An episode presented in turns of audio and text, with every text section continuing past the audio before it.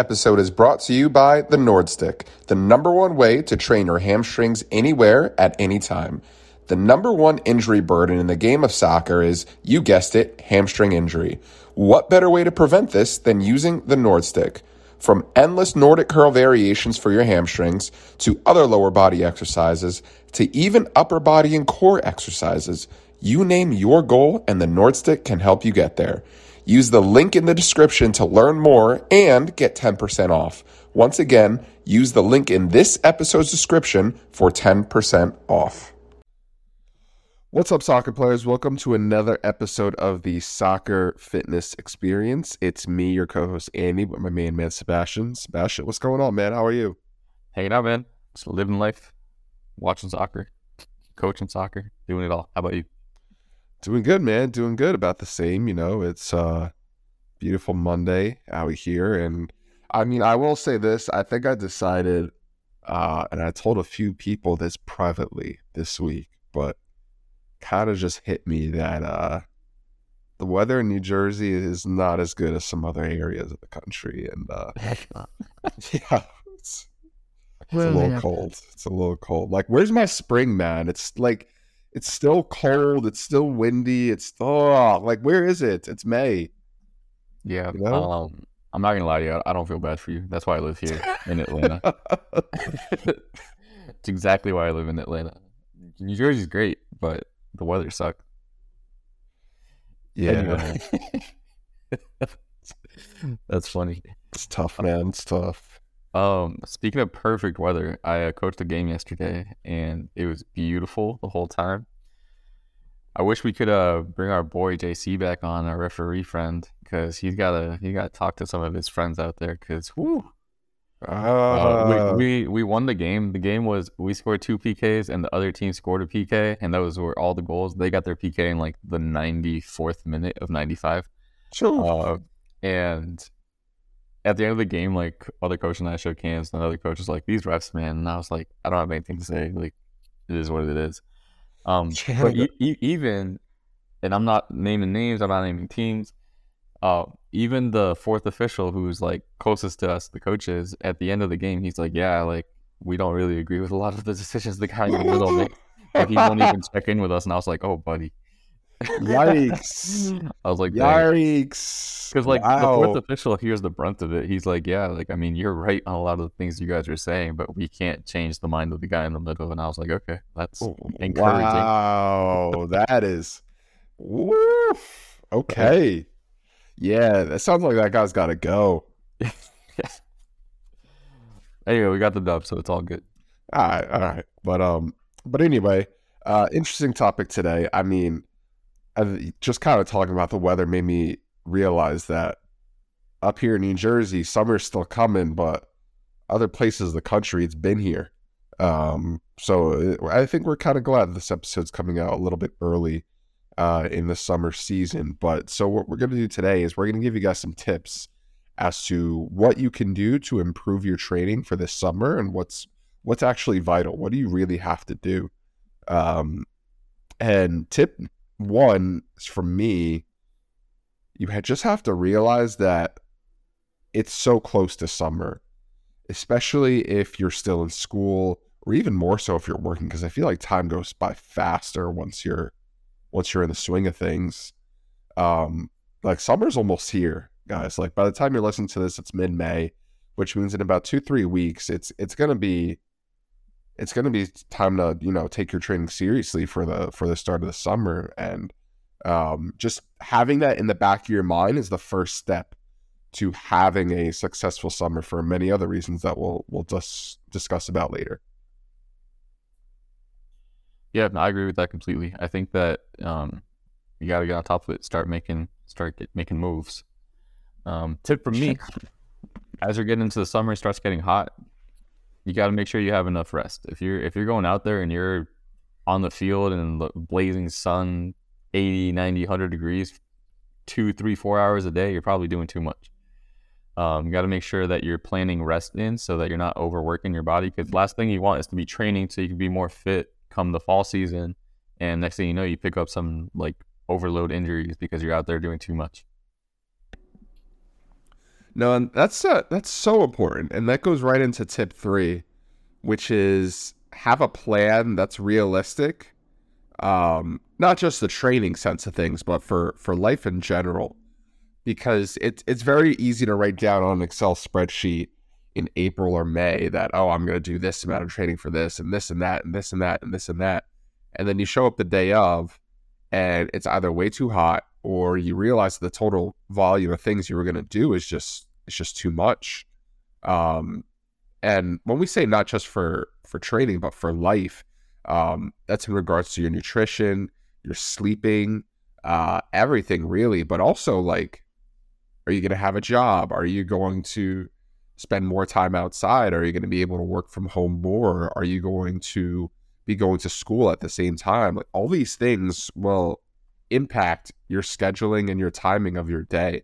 Um, so rest has to be part of that as well as everything else like going to the gym, grocery shopping, yada, yada, yada.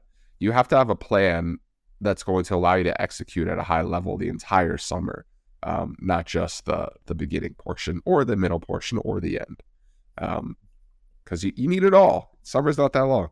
Yeah, I agree. Um, and I, I really like that point you made. Of it's life overall, and it's not even just in the summer. You got to make sure you got to plan things out because if, if you just go in like doing different things every day and you don't really have an overarching goal or um like a you know maybe do a different thing Monday, Tuesday, Wednesday, and change it up for Thursday, Friday. Like if you don't if you don't plan it out properly, that's what can lead to not really knowing if you're actually getting better. Um, but yep. going into going into my next tip to help yourself make a plan get a coach get a personal trainer a fitness coach. Um, obviously that, that depends on affordability and everything and that's going to be different for anyone but there's plenty of resources out there too.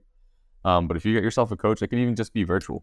It could it could be someone like us where we can just kind of like program things up for people so that they can know like okay go do your field work if you want to but then here's going to be this other stuff that you can work on so you can get stronger you can get more power because um, it's not it's not just being out on the field. It's not just shooting, dribbling, passing. there's so much more that goes into soccer, and you guys all know this by now. Um, the stronger you are, the faster you are, the higher you can jump. All that helps you when it comes to succeeding on the field. Yeah, it's it's so important because if you have a coach, you at least have someone way in the back of your mind that's that's going to hold you just a little bit accountable. Uh-huh. And um, unless you can work out four to five times a week and hit every single rep, every single set at the intensity that you should be, both inside and outside, then it's like, oof, yeah, like there's there's no reason a coach wouldn't help you at that point. And uh, even if you do have a routine, chances are you've been doing it for a while, and chances are you can modify some things that'll allow you to excel better now as compared to when you first wrote it up. Um, so there's there's so many good reasons to to have a coach, but we do have two more reasons for you. We're going to first let you hear from our sponsors that help this show go, but we will be right back, so don't go anywhere. This episode is brought to you by TeamBuildr. If you're a physical therapist, fitness coach, or personal trainer, you need to know that TeamBuildr is the number one app for exercise prescription.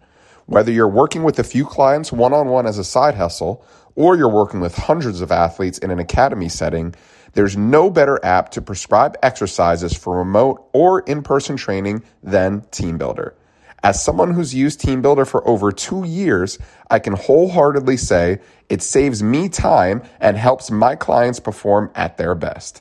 As a bonus, TeamBuildr is offering a 12 week soccer strength and conditioning program that comes with your 14 day free trial. This program focuses on increasing strength, power, and speed all while reducing risk of injury. Head over to teambuildr.com and sign up with the code SFE to get started. Vitruve is a reliable, affordable, and easy to use velocity based training system that allows sports medicine staff to monitor and evaluate an athlete's performance in the gym. There are so many scientific papers supporting velocity based training, showing how athletes can get stronger, more powerful, and reduce their injury risk. Most of all, it's one of the best ways to maximize athlete intent during a fitness or rehab session. Check out the link in the description to learn more about Vitruve today. Okay, we are back on the soccer fitness experience. Um, next tip is all about kind of relating to what you just said, Sebastian, but um, having objective end goals. And this is going to relate to the whole concept of accountability because if your end goals aren't objective, what happens is you start to get subjective in determining if you should or should not do something or if you did or did not have a successful summer at the end. And real quick, and just just for our uh, younger listeners who maybe haven't gone through proper science classes, uh, objective means things that you can measure, and subjectives mean things that like you feel like you got better at it, or your opinion is this. Yeah, no, that that's that's perfect. So, um, an example of that would be, you know, uh, subjectively, I want to have the highest fitness on my team. I want to be able to be the most fit. Uh, if you say, okay, that's a good goal, but how are you going to actually measure that? Maybe instead of that, you can say, I want to have a 20.4 on the beep test because that was the highest score for my squad last summer. And they're like, huh, that now that's something that you can actually can actually work with, and that's something you can actually hold yourself accountable to. Um, and and yeah, it's so important. And um, Sebastian, is there any way you can make? Because I mean, fitness wise, I feel like it's relatively simple to make a goal objective. But is there any way you can make it from a you think as like a as a coach or like a more technical person? Um, is there any way to make that objective as well? Oh yes, sir, hundred percent. I I love that. Um, even shooting, right? Like if you say you are practicing your free kicks, aim for a specific spot each time and keep count of how many times you hit that spot. So you can make your goal, I want to hit the top right corner 65% of the time. And then you literally just keep count. Um, if you're working on your touches, you want to, you can count how many touches. Um, if you're working on dribbling, you can measure like the speed it take, the amount of time it takes you to do a like a certain like course you set up with some cones. Um, all these different things, as long as it's something you can measure, whether it's time, whether it's reps, um, percentage of success, all those things you can measure, and then you can keep track of it as you improve through the summer. I like that. I like that. Yeah, even as something as as simple as like just percentages, like you said, for the free kicks, because yeah, because because odds are like if you're practicing free kicks, like you could hit awful shots ninety percent of the time, but you're just going to remember like the, the one or two times you hit it perfectly. But if you have actual objective data that tells you like, oh man, I only did that five percent of the time, like, well, let me keep working on that. Let me like maybe record, see what my form looks like, and see if the two that were successful were look a little bit better on video, and try to recreate that. Um, like that. I like yeah. that. Yeah. Um, yeah. What, what's your last tip for us, Sebastian? Last tip is get your friends to join in. Um, training by yourself can get boring. Uh, I'm I'm guilty of it. I, I didn't train as much when I was younger because I was just like I'm not gonna go to a field by myself right now. Like I'll just stay home with my friends and play online and whatever game it was. I think it was like Halo at the time. So if you can get your friends out there with you, it's gonna be more entertaining. You guys can hold yourselves accountable, and you know if you're like missing a ride, you can get your friend to pick you up or something like that. Um, all different things, and also it, leads to competition. Um, you, you never want to be the one who's like out there missing the most or anything like that. So it could be a, a good way to motivate yourself. And then you're also going to keep building team chemistry because you guys are likely going to be on the same team come fall. Yeah, that that's true. Um, I I think when other people are joining a program, it can either be really powerful or slightly detrimental. And I think the the risk reward for doing it is is definitely worth it.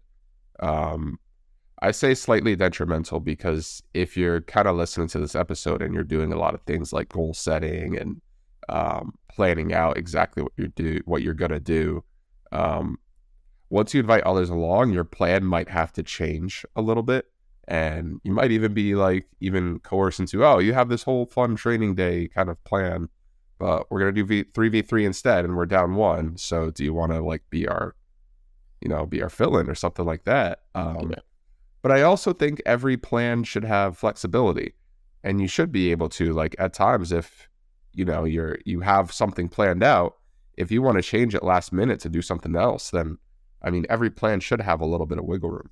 Yeah i think two things off that is be selective with who you're inviting to do this with right? Like if, if you know someone is like the jokester on the team and never follows anything to plan like don't try to train with that person. That that's setting yourself up for failure setting up your plan for failure um, and regarding like the occasional like 3v3 or just playing do that occasionally because if you if you guys are doing this and you're in like high school and goal is to continue moving up the ranks like keep it fun for yourself. Don't make it a job yet. If you want it to be your job later on don't don't make it a job now because that just increases risk of burnout. So keep it fun keep it entertaining just keep going with it. I like that. I like that a lot. Yeah um but yeah that's that's pretty much all we got for you guys today um of course make sure you share this episode with a teammate, with a coach, uh, with a friend, and uh, we'll see y'all next time. Peace.